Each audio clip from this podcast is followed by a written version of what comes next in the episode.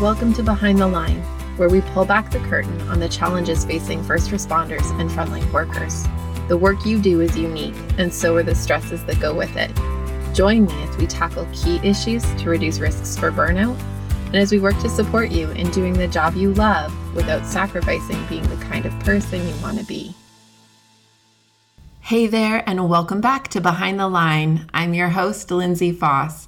If you're new to Behind the Line, what you should know about me is that I'm a clinical counselor specializing in trauma therapy. And after over a decade working with first responders and frontline workers around issues like burnout, compassion fatigue, PTSD, and related OSIs, I've become a passionate wellness advocate and educator for those who sacrifice so much for our communities out on the front lines. Behind the Line is a place for us to talk about the real life behind the scenes challenges facing you on the front lines. I created this podcast with the hope of bringing easy access to skills for wellness, allowing you to find greater sustainability both on the job and off. Welcome back, everyone. We are in our summer series where we're just hearing stories from various amazing first responders and frontline workers. I'm so grateful to join you again with an amazing guest, and I can hardly wait for you guys to hear it. Let's dive in. Welcome, Jeff. I'm so excited to have you here on Behind the Line today. I am so excited that we are finally connecting. I feel like we've tried in a few different ways to get connected and, and have this moment together. Um, and I'm really excited to get your story because I actually came across pieces of your story in an article I came across on my Facebook feed one day. Um, and as soon as I saw it, I tagged it and said, We have to connect with Jeff at some point in time. So I'm really glad that we get to finally do this. Well, thank you for having me, Lindsay. This is uh, honestly, it's an honor to be here. Uh, and as I was, you know, before the show, we were talking about this. I think what you're doing is incredible. Um, these mm-hmm. convers- these difficult conversations need to happen, and um, and yeah, I think it's really great that you're uh, that you're putting these conversations out there. So thank you for what you're doing. Thanks so much, Jeff. All right, we're going to start by talking about your story. So, what brought you into first response frontline work? You work as a paramedic. So, what brought you into that kind of work? Yeah, it's I, I probably didn't take the path that most people took. Uh, you know, I wasn't a lifeguard. Uh, I didn't volunteer at St. John's Ambulance, um, but I did come from a family of first responders. My mom was uh, a nurse. She was a nurse in the palliative care ward, and I can remember hearing stories uh, growing up of her being with people in those final moments of their life and, and mm-hmm. providing comfort and um, you know an ear uh, you know support and that sort of thing. So I, I, think i was very much attracted to the idea of helping other people out at a young age. My mom uh, my wife's a, a, police officer in the canine unit with uh, the transit police. Uh, my brother-in-law is a firefighter. So it kind of it seemed like it's the right everywhere. thing to do. Yeah. So i and totally. but it, it, it was bizarre. I was working at a uh, early in my 20s working at a golf course of all things and they needed someone to take a first aid course to to be a first aid attendant and you know once i once i took that first aid uh, course i was hooked and i wanted to do more with it and and uh, I, I, live in north vancouver so i was walking by the hospital one day at lionsgate mm-hmm. hospital and i saw these two guys cleaning a stretcher outside in the ambulance bay outside of the hospital and i walked up to them and i said and actually, it's, it's, funny. One of the guys ended up becoming the mayor of North Vancouver, Darrell Mussatto, mm. who's uh, was an amazing mentor throughout my career. But walked up to him and I said, "Hey, like, how would how would one go about becoming a paramedic?" And he said, and these were back back in the day when uh, the rules about riding third or being an observer were a little bit more relaxed in the BC ambulance mm-hmm. service. And he said, "Why don't you come out with me tonight?" And so we went. I went out with them and and uh, we did some calls, and it was it was awesome. I was hooked, and that that was sort of uh, the beginning of my career. So uh, that was early in 2000. Yeah. So uh, yeah. yeah, I loved it, and I was hooked. So what was the hook? Like, what about it was the thing that grabbed you and made you think, yeah, this is what I want to do? Well, I, you know, I think in my early 20s, and I, I kind of relate this. Um, to uh, you know being very impressionable at, at, that age, like kind of like my teenagers are right now. But uh, I was very much the idea of the adrenaline rush of of, of mm. you know uh, going towards chaos. Uh, you know, you could see an ambulance going down the street with the lights and sirens on. You know, going through intersections. These people are heading towards danger and heading towards something that sounds terrible. Um, and, and just so that that that idea of being that person uh, that calm in the storm was something that really interested me. As I'd find out later on in my career as a paramedic, we know that you know, uh, just because you see an ambulance uh, heading down the street, lights and sirens on, doesn't mean it's an emergency. Uh, yeah, mm-hmm. As a matter of fact, you know, the, the high acuity calls make up probably less than 10% of the work we do. But yeah. just that, uh, you know, that perception of, of heading towards danger and being able to help somebody else mm-hmm. in their worst moment was something that really interested me. Yeah, yeah. fantastic. I mean. I think that's that is kind of the appeal on the front end. We did another conversation with another medic who's in Texas and he said this is I mean, he said it differently. He was he was very much the like I watched a lot of TV and on TV it looked like it was all these really cool moments where there's like a pole sticking out of someone and you got to figure out what to do about that and right like all the trauma stuff and then when we were talking about some of the the things that maybe surprised him about the job one of the first ones he mentioned was there's not actually a lot of those despite the right like the proportion that it's demonstrated on tv as being like by and large what you do in a day actually it's just a lot of like heart attacks and shortness yeah. of breath calls and and things that you know, medically are really interesting but are not what i thought i was signing up for absolutely and and uh, you know as an i was an instructor for 10 years um, which i loved i loved uh, uh, you know, mentoring new students, and, and uh, but that's the, one of the first things that I would say to these students that were really nervous and anxious about coming out is that listen, it, it's not it's not what you think it is. It's not you know just because yeah. you, you, we have our lights and sirens on does not mean it's the end of the world. Um, uh, so yeah. it, the the majority of what we do, and I worked in in Vancouver, and a lot of what we do, as we know, uh, with some of the areas in, in uh, you know, uh, talking about the downtown east side, there's a, a tremendous amount of mental health calls and, and social yeah. work. And, and, uh, and, I, and I think as a primary care paramedic, my role, uh, the best medicine I could do for people was to advocate for them. So being mm-hmm. able to mm-hmm. talk to someone and being able to be silent with someone in some of their worst moments, yeah. just being there for somebody uh, was some of the best work that that I've ever done. It mm-hmm. wasn't the bag valve mask or the defibrillator or starting an IV. It was being able to have a conversation with someone in the worst moments of their life. So yeah. that I think is is truly what ended up being what what I discovered and surprised me about being a paramedic was, hey, you know, mm. it's not about all the the equipment and, and, the bells and whistles. It's about you know being able to talk to someone, being able to totally. comfort someone in the worst moments, and that goes back to what I learned from my mom and and uh, her the amazing care that she uh, gave people uh, on the palliative care unit. So yeah. yeah. yeah, I mean that's a very beautiful piece to be able to translate in that legacy of. I, I learned this here and I get to see how it translates into this space where it's really, really necessary.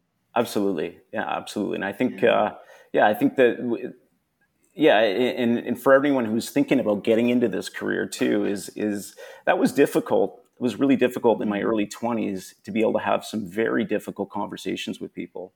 You know, mm-hmm. walking into, uh, um, you know, in my early 20s, walking into a house where a couple has been married for 50 years and they've just lost one of their loved ones, and I'm there to comfort yeah. them in that moment. What experience do I have to be able to say anything that's going to make yeah. them feel better in that moment? So, getting to overcome, uh, you know, some of my fears and and um, and being able to offer some support was uh, was really challenging. But but uh, I became very good at it uh, over the years, mm. and, and, mm. something that I, I, have a lot of pride in when I look back on yeah. my career. That's awesome. I feel yeah. like you're hitting all the things before I've even asked for them, which is really cool. um, I'm going to back up just a, a sure. tiny bit. I'm, you when you first imagined going into the work, what did you imagine or anticipate or expect would be the things that would bring satisfaction versus the things that you thought would be the challenges at that time? And then the follow up question I'll just front load is what do you think surprised you in terms of how what actually ended up bringing satisfaction and what actually ended up being the challenges as you moved through the job? So, kind of the front end anticipation, but then the actual lived experience. Yeah, eh, that's a good question. I you know, didn't know what to expect as I, I it was learning on the fly when I when I started. Um, you know, I, I, honestly thought that I would be making a difference in people's lives, and I think a lot of what we you, you touched on, what we get from TV, is that a lot of those, you know, what we see is is uh, the life saving moments that uh, first responders have, and and uh, that I was going to be making a huge difference and be thanked and uh, and mm. rewarded for what I did. And I found very early on that that it is a very thankless job, and there not a lot of those moments that you make a difference, that you save someone's life. There is definitely. I look back on my career, and I've been part of some some incredible experiences where I have made a difference in people's lives, but they are, are few and far between. And and I don't think that. Um, I don't think I expected to ever be thanked for what I did, but um, but it, but it's interesting as a paramedic. If I can just sort of, I'm going to jump around here with my thoughts a little mm. bit, but yeah, go for um, it. it. It's it's challenging because we we take people to the hospital. Um, we provide a little bit of care. You may be with someone for a half an hour, and then you drop them off at the hospital, and you're so busy, you got to go on and do the next call. So you never really find out what happens to that person. Yeah. You don't find the backstory to what what happens, and and that is challenging because um, you, you, I, as a paramedic, was always trying to improve and and try to think about you know the call. What could I have done differently? What could I have done better? And if you don't find out what happens at the end of it, it's challenging to put all those pieces mm-hmm. of the mm-hmm. puzzle together. So uh, yeah. that that was um, that was something that surprised me uh, uh, throughout my career.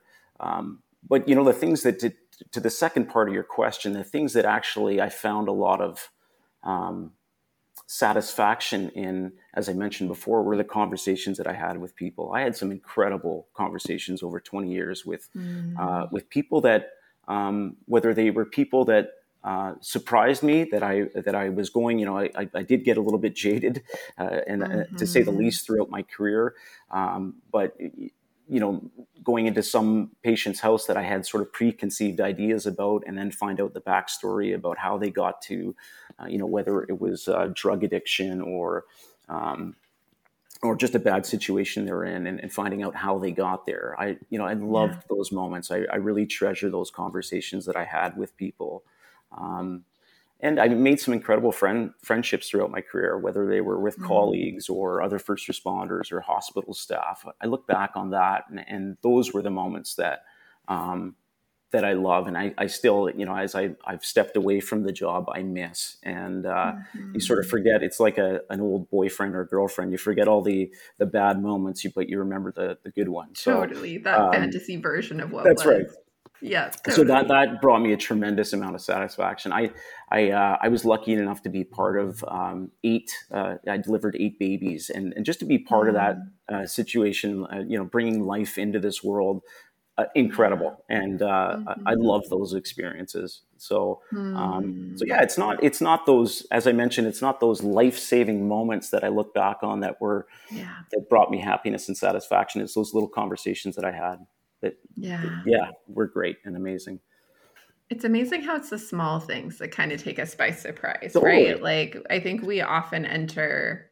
any kind of helping profession with some imaginings of how we're going to change the world and make it a better place and you know these like big dream ideas of what that's going to look like. And and some of us might do some aspects of that and and have an impact in ways that are really significant but even for those who have that story i don't think that's the story that they feel most excited about. I think it is those small moments that we kind of bank to because they're the ones that feel differently personal and connective.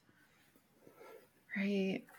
Absolutely. I think you, you, you hit it there by saying connection. I, and i think as, as human beings that's something that we uh, strive for is connect is connections with yeah. people. And uh, and yeah, so I'm, I'm so grateful to have had so many connections over my mm. uh, 20 year career. And I, and I mean that. I've been invited, to, you know, I never took that for granted being invited into somebody's house and being um, someone trusting me. I'm a complete stranger and yeah. trusting me with their life and or their loved ones for that matter.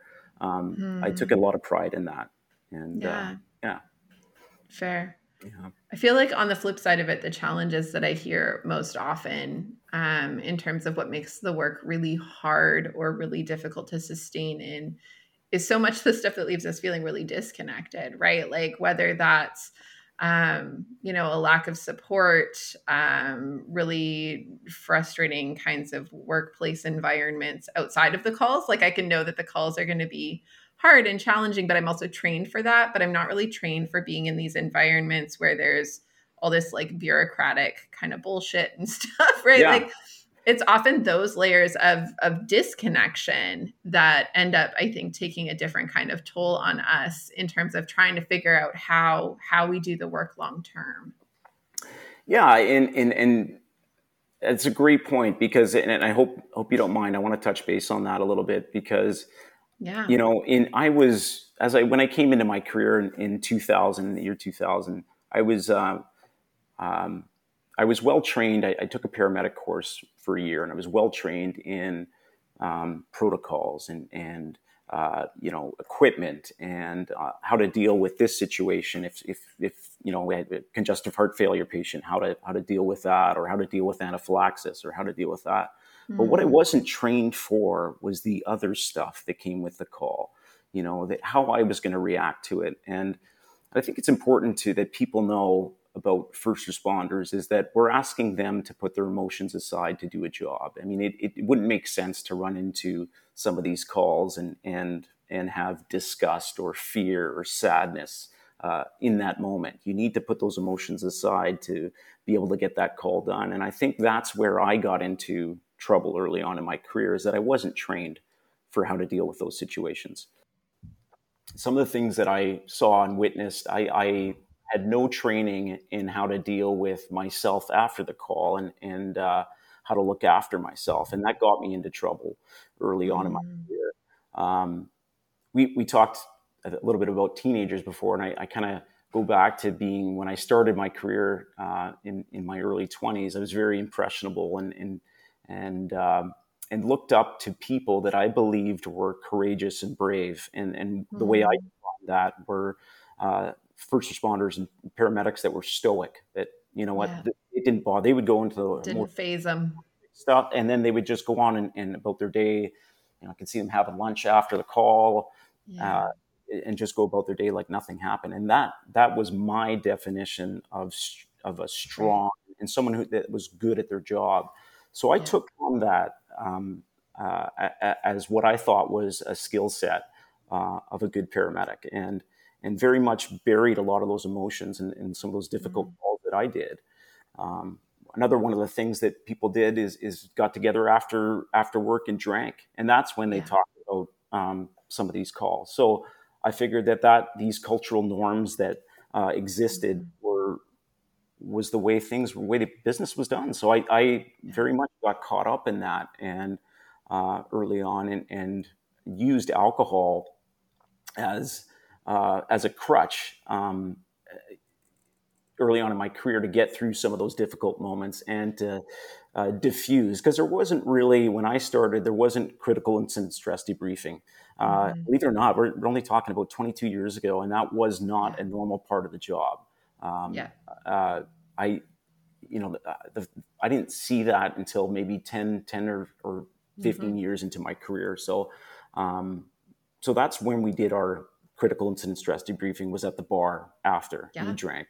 Totally. And uh, and so I, you know, in, in 2000, I, I, used that as um, you, you, talk about developing coping mechanisms. One of my coping mechanisms was alcohol, and, and you know, whether it's good or bad was was a part of my of the way I um, I debriefed after a difficult day, and and it it mm. um, it wasn't. Uh, problematic early on, and I hope you don't mind. I'm, I'm going to just sort of jump into no, some yeah. of the challenges that I faced. But um, yeah. early on, it wasn't really problematic. It was something that I did after work, and and uh, um, you know, it, it, wasn't a daily thing. But in 2007, uh, I, and it, this may be triggering for, for some people, but uh, I think it's important to share some of these stories. I I, uh, I responded to. Um, uh, uh, one of the worst gangland shootings in Vancouver. It was uh, at the Fortune Happiness restaurant, which is, I, I think, the mm-hmm. ironic to hear those the, the, title of the mm-hmm. restaurant. But yeah. but after that call, I had this. You know, you talk about moral injuries, and that's where the mm-hmm. that you know to think that another human being could do this to others. Uh, you know, seven people were shot at this at this restaurant, and I couldn't. I really struggled with that. Um, that's where I think that I the, the really where PTSD started for me. Although I wasn't diagnosed, I I went after that call. I remember driving home and, and relive, reliving that scene in the restaurant, and and that's when I began to to really use alcohol as a coping mechanism, and it became a part of my um, my day to day life. It, uh, it, you know, on my days off, I found that I was now. Um, you know, consumed with reliving that scene in the restaurant, you know, and, and some of the uncomfortable symptoms that PTSD, you know, like that hypervigilance and and uh, not being able to sleep and, and that sort of thing. And I was using alcohol to get through uh, yeah. those difficult times, and and it uh, and it became you know and but I, as I you know I stuffed those emotions down because I thought that you know that my peers that were the stoic paramedics are the strong ones that's what they did so mm-hmm. i continued on and, and in 2009 things really took a turn for me. Um, I was working in the downtown east side and, and I delivered uh, twin twin baby girls um, and just an, an, incredible call. And the very next call was for a two year old um, child that was uh, a pedestrian struck and killed. Uh, mm. And and that stopped me in, in my you know in my tracks and you know i was heading home that day to my two year old son at home and and that's where things got really bad for me i i uh, began to use alcohol every day. I, I was off work at this point, and I was yeah. um, waking up, uh, drinking, and, and, and, drinking till a point where I would pass out at night using, um, you know, Ativan and Zopiclone to sleep mm-hmm. at night mm-hmm. because the the dreams were the nightmares were so bad. So my marriage was falling apart, and uh, and my wife. Um, decided, you know, said, listen, why don't we get some marriage counseling? And that's where he uh, you know, after speaking with the marriage counselor, um, she said, "Listen, I, I, think you you've got you know post-traumatic stress. I think you need to speak to a, a, a psychologist mm. and, uh, that has some experience with uh, trauma." And, yeah. and that's where I got that first diagnosis of of PTSD. So. Mm. Um, I did. I was able to, and, and I did get some help early on, and I was able. I've been sober since then, which I, I quit drinking, and, and uh, you know, despite that, it's, it's, amazing. Despite the challenges I've had in my life, since then, I, alcohol has not been one of them. Uh, mm. it's, it's, hmm. something that I've been able to, um, to, to, to, put away, but I, I, did get some help. And, you know, I spent three months working on uh, uh, doing some exposure therapy and, and, uh, and CBT and, and, and, uh, and I, I got a lot better and I went back to work and, and, uh, and post-traumatic stress was something at that point that was behind me and, and you know mm-hmm. something that happened and i didn't need to think about again you know okay. which is which is i know now is is uh, was, uh-huh i was gonna say how long mistake. did that go for yeah it, it, exactly you know I, I went about yeah. my career i had you know now i had these great uh, uh, these healthy coping mechanisms. I took up yeah. uh, I took up woodworking of all things. I, that's how cool. I spent my days off. Yeah, I started building furniture and and uh, exercise and kind of became a fanatic about exercise and and felt like things were going along just fine for me mm-hmm. and, and mm-hmm. post-traumatic stress and i felt sort of invincible and bulletproof at that point i'd gone through this this isn't something yeah. that's going to happen to me again i don't drink anymore blah blah blah uh, i'm fine now so yeah. um, and you know spent the next 10 years uh, uh, going about my career and and and um, in 2019 uh, is when uh, I was underneath a, a, a, truck. I was doing a call underneath a there was a truck where a child had been uh, struck by a vehicle again, and that's when things just everything kind of flooded back to me. Um, I was now you know uh, struggling after that call. I was uh, you know a lot of the same symptoms that I experienced in 2009 were back again, but um, but I, I was really good at just uh, this sort of that denial of like I'm you know this isn't something I'm going through you know this is um, and, and, just kind of pushed away until the point where I got so depressed and anxious about mm-hmm. not sleeping anymore. Um, I'd be up for you know a couple days without sleeping. I was depressed. I was uh, uh, anxious about going to work and that sort of thing. So yeah um, it's amazing. It's you, you feel like uh, you know this this is something that's happened to me. I've already gone through this. Isn't going to happen to me again. And, and here here I was, uh, you know, ten years later, back into the same uh, spot that I was in, in 2009. So um, I struggled, and and this is where things in, in my life took and, and sort of explains how where my path has changed a little bit. Hmm. And, and and how I've come to be to what I'm doing now. But I I in in 2019 I ended up making a difficult decision to step away from work for a while and and try to work on myself. So I did some things like I did EMDR therapy.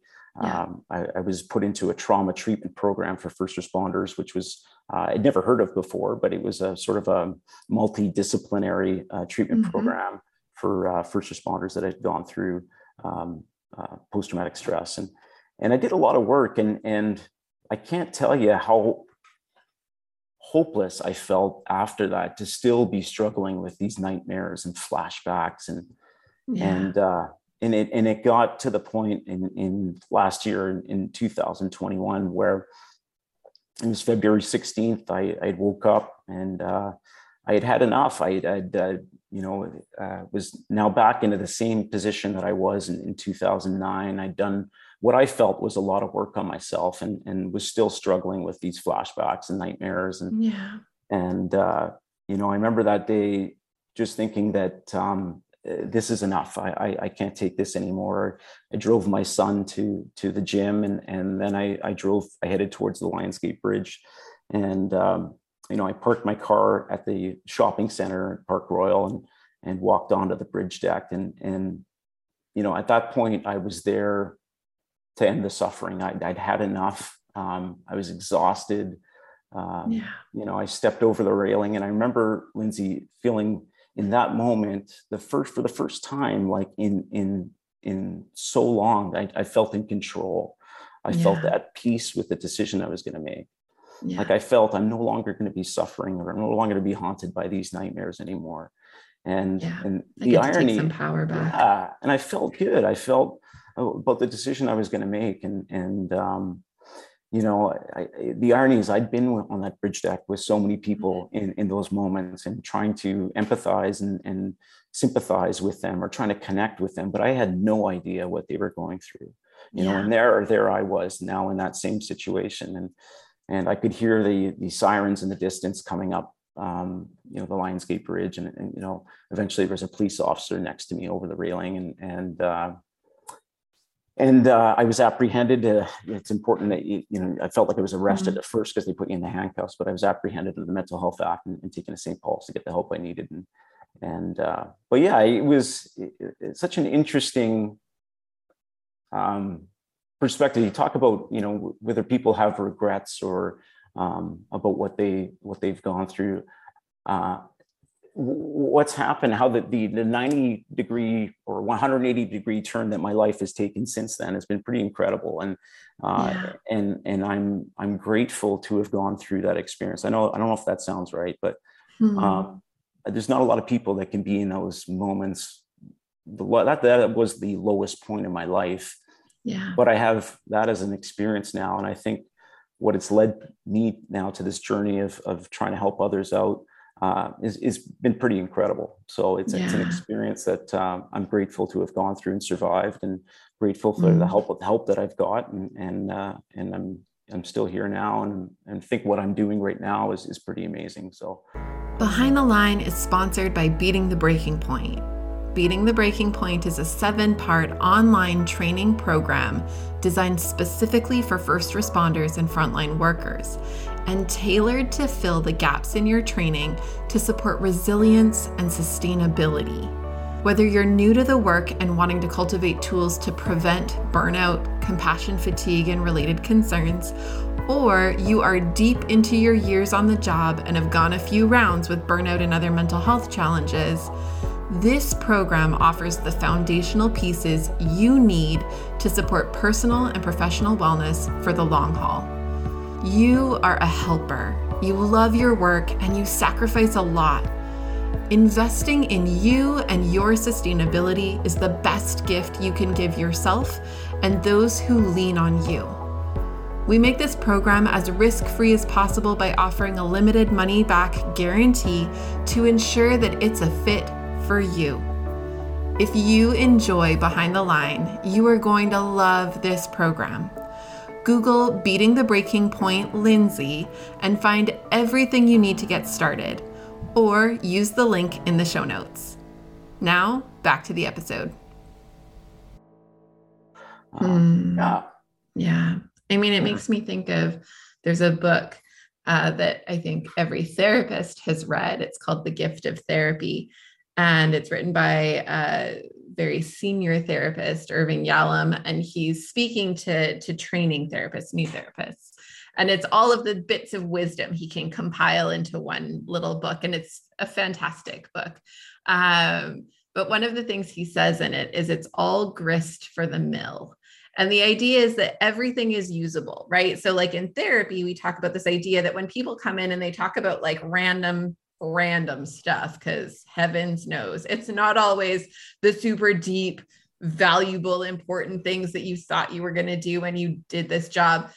A lot of times we're just talking about what happened on Tuesday um but that all of it is usable and even how how people come in and approach what happened on tuesday and how they talk about what happened on tuesday. Like all of those bits and pieces have meaning and value and translate into what's hard in their lives and what they're struggling with and to some extent it's this broader piece of it's all grist for the mill like everything that happens to us is what we make of it right and so when we have really hard things happen that doesn't mean we have to be like so grateful for the terrible things, but we can recognize that it's a piece of our story that still has value and meaning if we choose to hold it that way and carry it forward from that place. I think the place that we get really tripped up is where we perceive parts of our story from su- such a deep place of um like victimhood where where we were the uh bearers of this thing that we feel it's impossible to carry forward with us in a way that we can feel like there's meaning in that story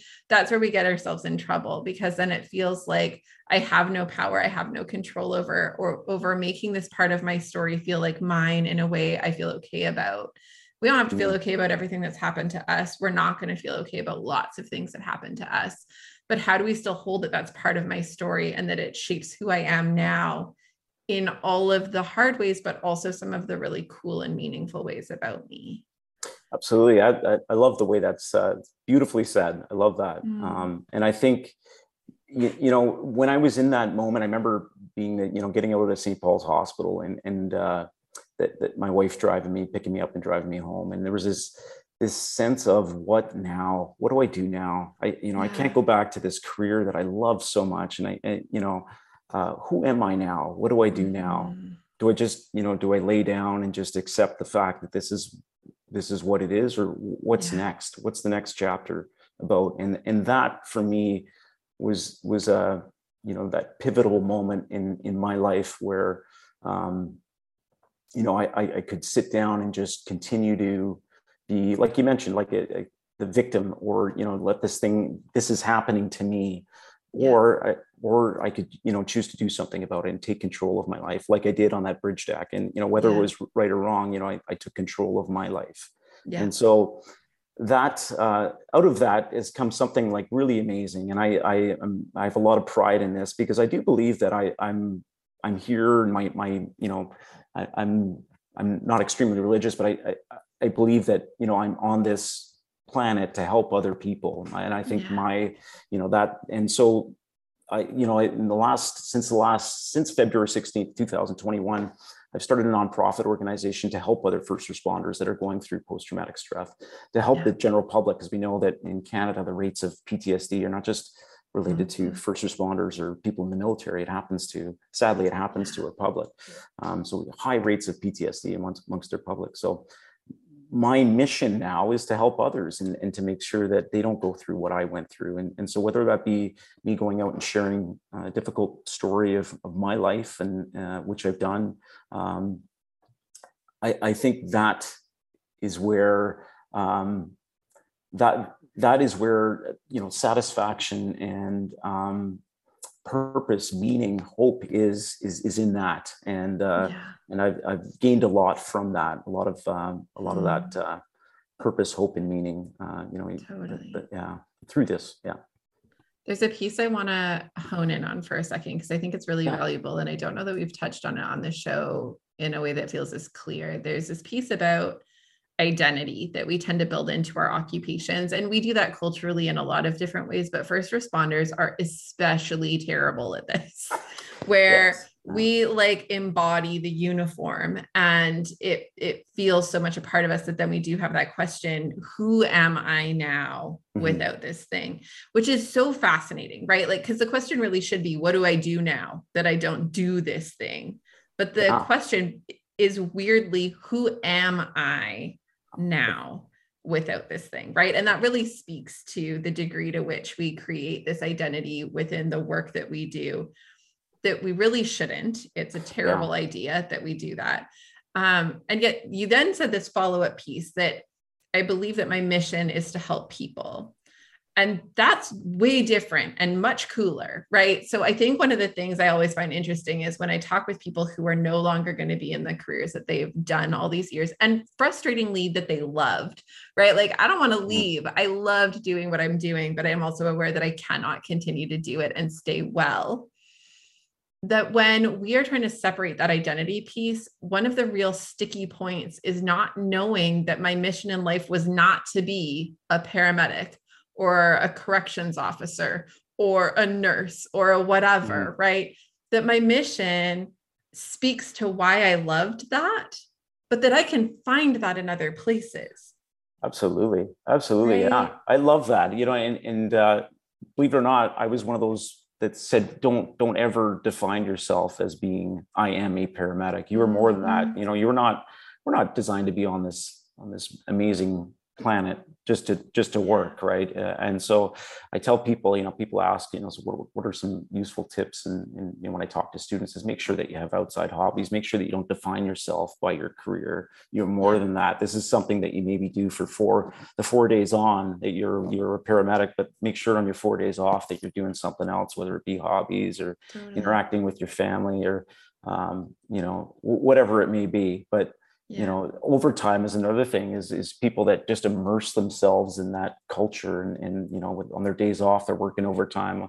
The only friends that they have are other first responders. It's it's a dangerous path because it leads to that that um, uh, misrepresentation of yourself of who you actually are right? So yeah. um but yeah I, I and i like the way you said that you know maybe it's it's it's not the job itself. It's it's what you know uh, as a first responder, we help others. So there's other ways that yeah, I can continue to help people, yeah. uh, you know, and and gain the um, the things that I love so much about that career, right? The conversation, mm-hmm. being able to speak to people, being able to help others. So I found a lot of value and satisfaction and purpose and meaning in that, uh, yeah. in what I'm doing now with this nonprofit. That's awesome. I want to speak to one other piece because you you shared this piece about the 10 years in between, right? So kind of that initial discovery about PTSD and kind of this 10 year window where I thought I was doing all right. And then it kind of kicked me in the butt again. Um, and there's a couple thoughts I have about that. I think one of the things that sounds like it kind of translates across that time is this uh, kind of theme of of a certain kind of call that feels especially hard which i think a lot of people have right? So whether it's the kid calls or i know for some people it's the more geriatric calls or it's those people that we feel differently vulnerable and they often feel connected to our own personal stories right? And so having awareness of our own stage of life our story what is going to be more vulnerable and sensitive for us and then being differently conscientious about what we do after we've worked a call that mm-hmm. reflects on or triggers aspects of that is needs to be differently intentional and if we can be differently intentional about it i think we can be differently protective of having some of the things you experienced kind of like take us by surprise right mm-hmm. i think mm-hmm. the other piece and i say this on the show a lot but i feel like i will say it forever because it there's never enough um is this piece about like pausing long enough to recognize how we're feeling, right? So in that 10 year span, my hunch is that not every single minute of it felt awesome. And that probably there was some amount of lead up from here to here that would have maybe served as an indicator that says, hey, heads up, Jeff, you're not as awesome as you think you are right this minute. And that had we caught that there maybe it would have looked a little different, right? Like maybe the trajectory would not have landed me on a bridge deck. And who knows? Like it's hard to speak to that all mm-hmm. in hindsight, but I think it's the I did the work and now I'm done and I'm great now and I'll be great forever and I'm doing things, I'm exercising and I do woodwork. mm-hmm. great, mm-hmm. right? And like we yeah. we lose track of the fact that like those things are awesome, right? We talk a lot on the show about self care. We talk a lot in therapy about self care. Those are super valuable things that help us counterbalance the weight of the work, and it's good. But if we're not taking semi regular pauses to check in with ourselves and go, like, okay, but how have I been sleeping lately? How often have the nightmares been cropping up? Are they getting more frequent? How often do I dread going into work? How yeah, many days yeah. this last week did I feel like I'm excited to go do my job versus, ugh, I don't want to be there? Right. Yeah. Like those kinds of checkpoints that let us kind of assess and reassess and it's actually why, and the reason I talk about it a lot. So we built a tool that does that. So we built a tool called the indicators checklist and triage guide. And its Amazing. job is cool on the front end. And I think that's where a lot of people use it is they want to do an initial, I feel like I might be burning out. They do the checklist and they find out kind of where they rank on it.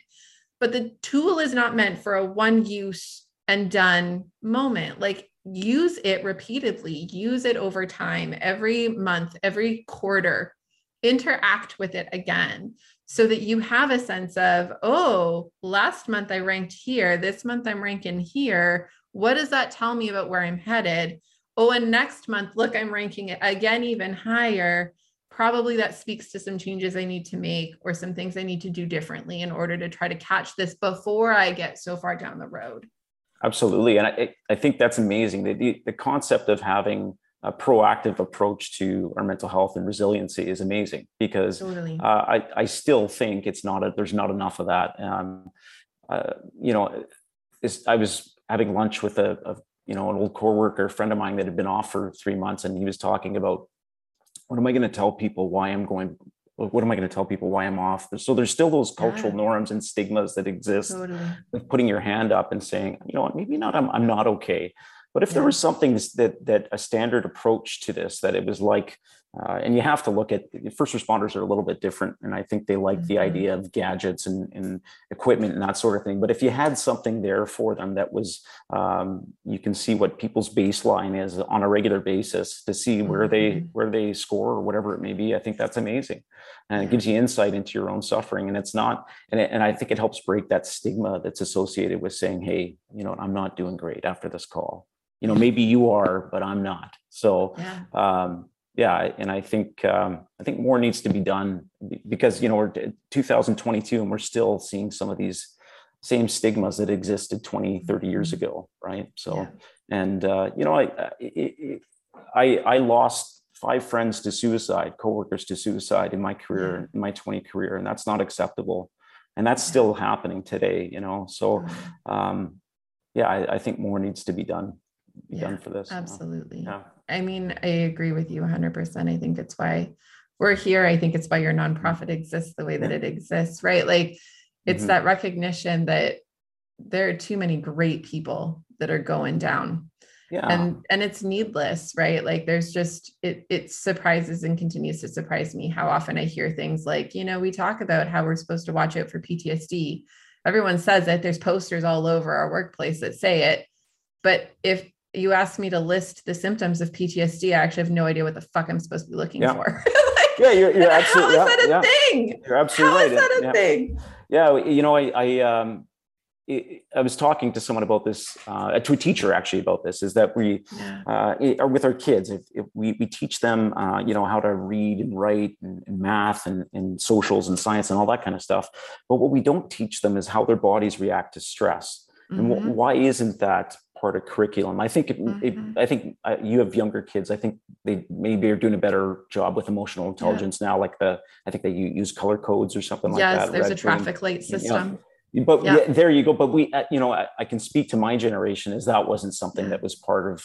Is is I I found out unfortunately going through what I went through how my body reacts to stress and the amount of work yeah. that I've done on my own to, to figure out how my body reacts to stress.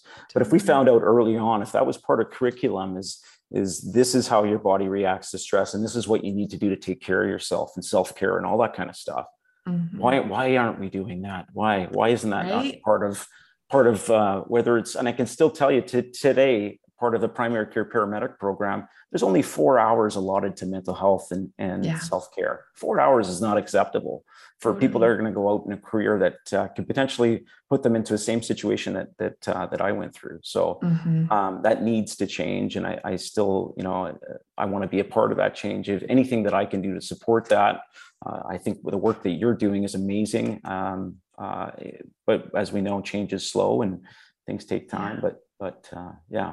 Yeah. Well, and it's hard, right? Because I think there's also this piece about like political will. And unfortunately, so many of these professions are entrenched in political systems that don't value them the way that they should.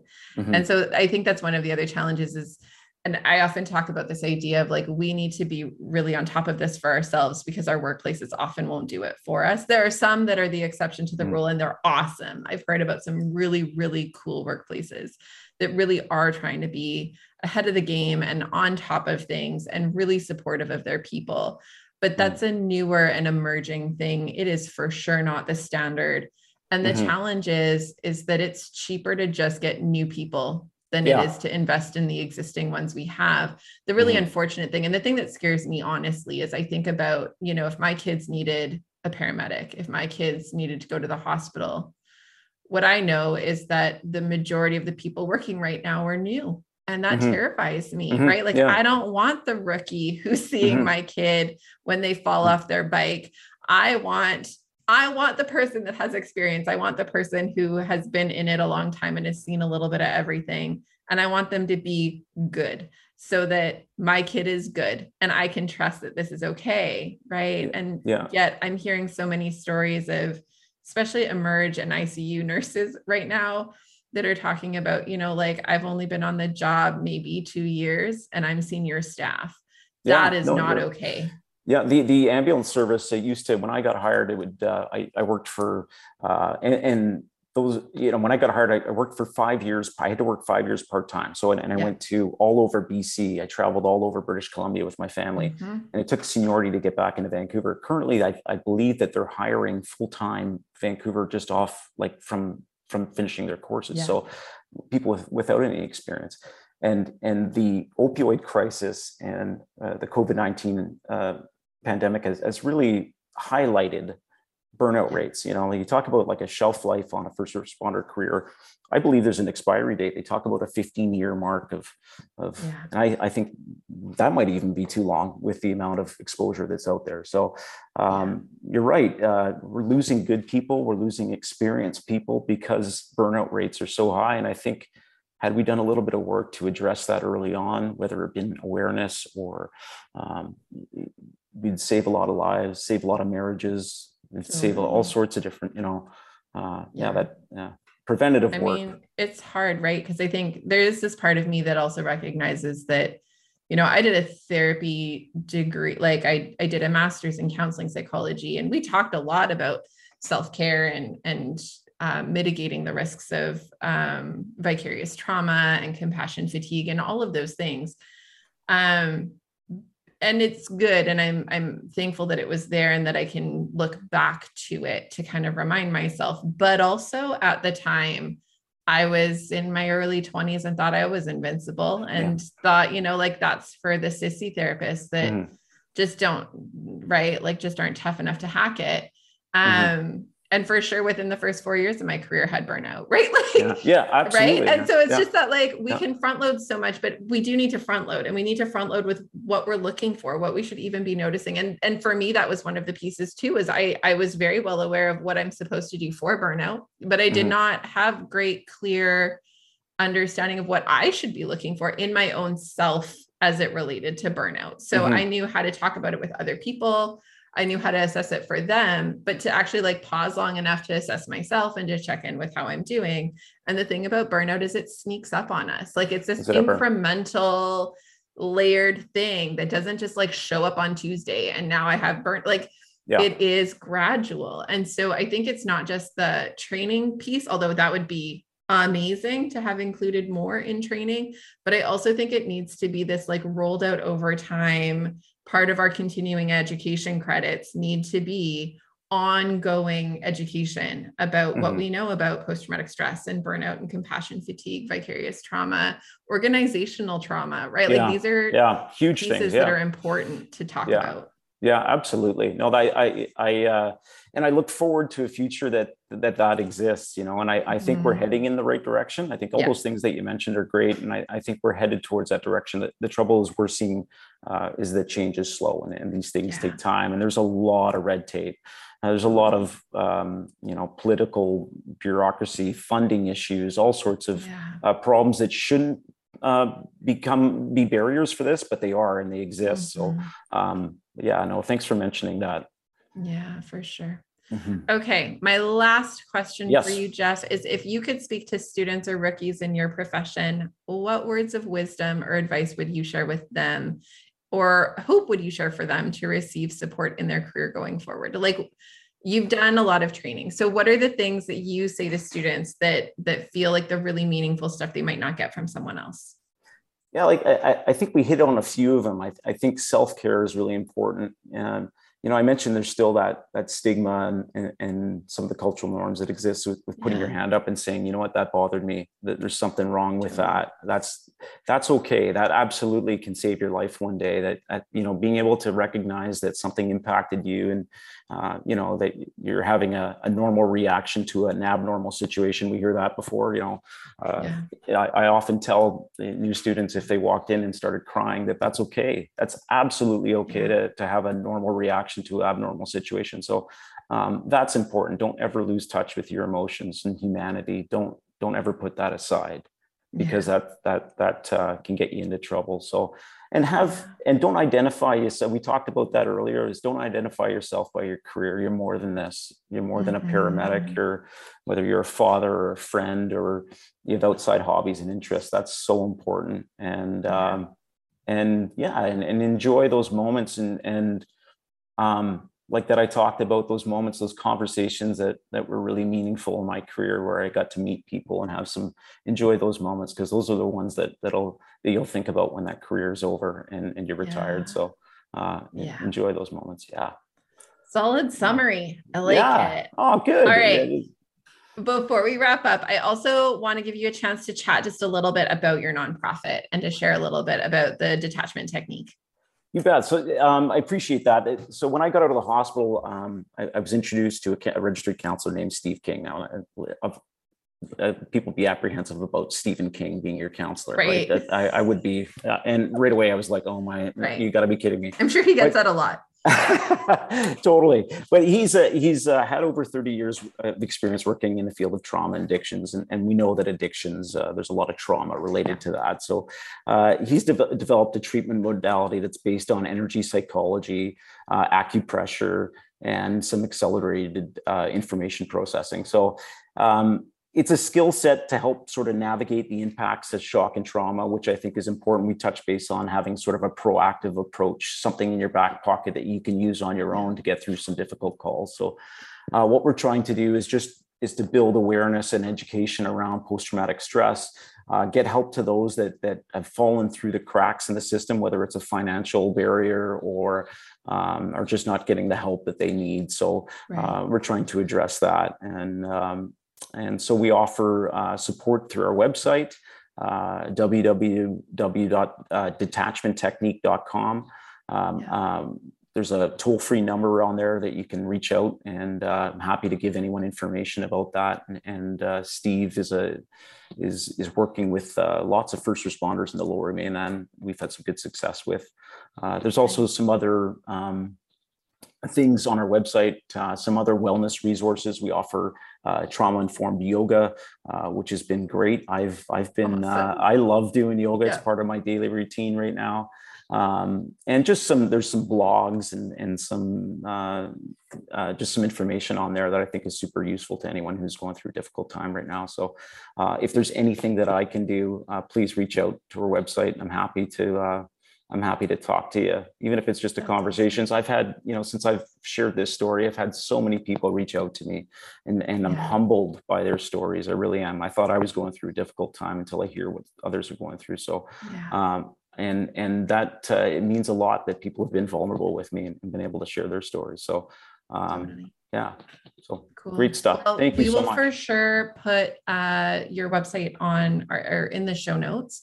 So for those that are wanting to connect, they'll be super easy to find there. Um, usually just below wherever they're listening or watching this. Um, and I just want to say thanks, Jeff, for taking the time for one, but also for being willing to come in and share so vulnerably about your story. I know it's not always easy to jump on and be um, public about the more personal and hard parts of our stories. And I really appreciate that you are allowing yourself to a just share it but b share it in the hopes that it helps other people kind of avoid what you've had to go through and so i really appreciate that that's something that you're willing to put yourself out there for Oh, thanks, Lindsay. I, have uh, I've really enjoyed our conversation, and uh, I love what you're doing. I I, uh, I, I yeah, I, I, think this is amazing what you're doing, and I know you're going to help lots of mm. people out there. So thank you for Thanks what you so do. so much for that, and likewise, I think it's fantastic the work that you're doing as well. So we're going to change the world, Jeff. We just okay. need more time and a lot we more do. money, probably. Oh, wait, Some money. Politicians yes, in yes. our pockets. I know. I know. wink, wink. That. I know. I will try. I'll do my best. Yeah, yeah. I want to say one more big thank you to my guest for today. It is so wonderful to get to have this opportunity to talk to some incredible and amazing people who have been out there doing the work, seeing the stuff, and figuring out how to hold it differently. I'm so grateful for the willingness of these incredible people to jump on with me, share their stories, and share with you the various ways that they're learning and finding to move through this kind of work with some amount of sanity intact. I think we can all take something really special from that. As we wrap up today, I want to encourage you to please reach out and connect if you have any questions or feedback.